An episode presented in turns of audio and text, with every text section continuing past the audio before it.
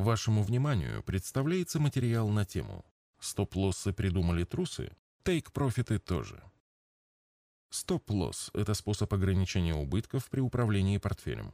Фактически это поручение закрыть позицию, продать ценные бумаги или при неблагоприятном движении цен.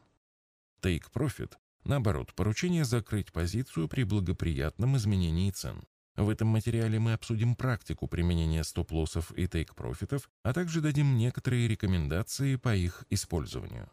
Наиболее широко такой прием, как стоп-лосс, используется в торговых системах на основе технического анализа. Не путайте торговую систему и систему управления капиталом. Названия похожие, а суть разная. Торговая система – это, как правило, определенный набор индикаторов технического анализа.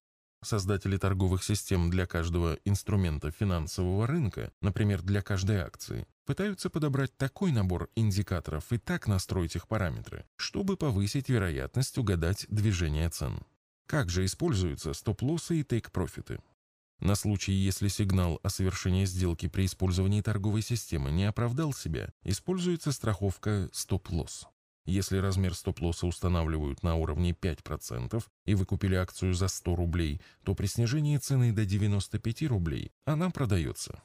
Противоположностью стоп-лосса является take-profit – закрытие позиции при благоприятном изменении цен. Например, если take-profit устанавливается на уровне 15%, наша акция продается при росте цены до 115 рублей, Возможно применение стоп-лоссов, равно как и тейк-профитов, вполне обоснованный прием при использовании торговых систем. Нерациональным поведением, на наш взгляд, является использование самих торговых систем. Как правило, торговая система – это один из способов игры на колебаниях. Мы считаем это неправильным. Один из девяти постулатов, на которых базируется наша система управления капиталом, гласит «Потенциальная доходность – главный критерий инвестирования». При таком подходе стоп-лосс теряет свой смысл.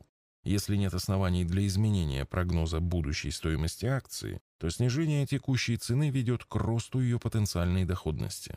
В этой ситуации акция становится еще более интересным активом, и ее надо докупать, а стоп-лосс требует ее продавать. Именно по этой причине мы выбрали для этого материала такое ироничное название.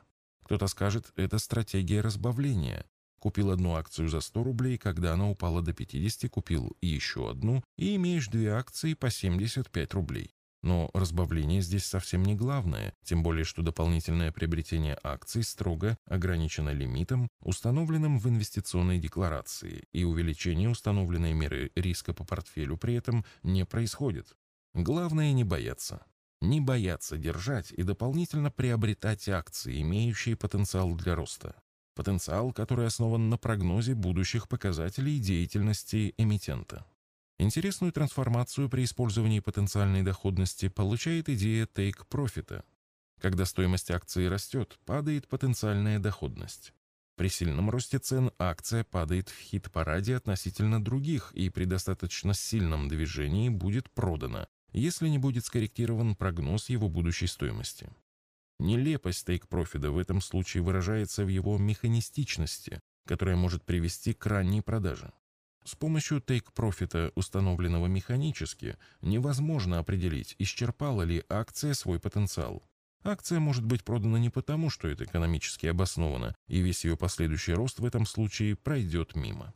И еще одно нелепое свойство стоп-лосса. Например, стоп-лосс сработал, акцию продали. Что дальше? Когда ее можно снова купить? Если сразу же с таким же новым стоп-лоссом, то для чего тогда был нужен первый стоп-лосс? Так можно сколько угодно падать, да еще и на брокера тратиться. А если не тут же, то когда? Через неделю? Через месяц? Кто знает ответ на этот вопрос? Особенно, если акция при этом обладает высоким потенциалом. Может реализоваться и другое. Трейдер установил стоп-лосс, тейк-профит, открыл позицию. Допустим, ситуация развивается таким образом, что ни стоп-лосс, ни тейк-профит не срабатывают. Акция стоит на месте, и это может продолжаться достаточно долго. В это время, например, может произойти снижение стоимости ряда акций, что сделает их более привлекательными для инвестиций. Но если трейдер ориентируется при совершении операций на стоп-лоссы и тейк-профиты, он упустит эту возможность. Ключевое отличие в подходе, использующем потенциальную доходность, в отличие от торговых систем, стоп-лоссов и тейк-профитов, состоит в отказе от игры на колебаниях. Акция продается не потому, что она механически выросла в цене на столько-то процентов, а потому, что она выросла относительно других так, что стала менее интересна по сравнению с этими другими. И продается она не для выхода в деньги, а для приобретения других, более интересных. Рационально обоснованной причиной для продажи или покупки актива, на наш взгляд, может являться только его потенциальная доходность в сравнении с потенциальной доходностью других активов. При управлении паевыми инвестиционными фондами мы не применяем стоп-лоссы. Более того, в отчетах, которые используют наши аналитики и трейдеры, исключена информация о стоимости приобретения актива. Она не должна оказывать на них психологического влияния. Основанием для принятия решения может являться только потенциальная доходность и место актива в хит-параде. Выводы.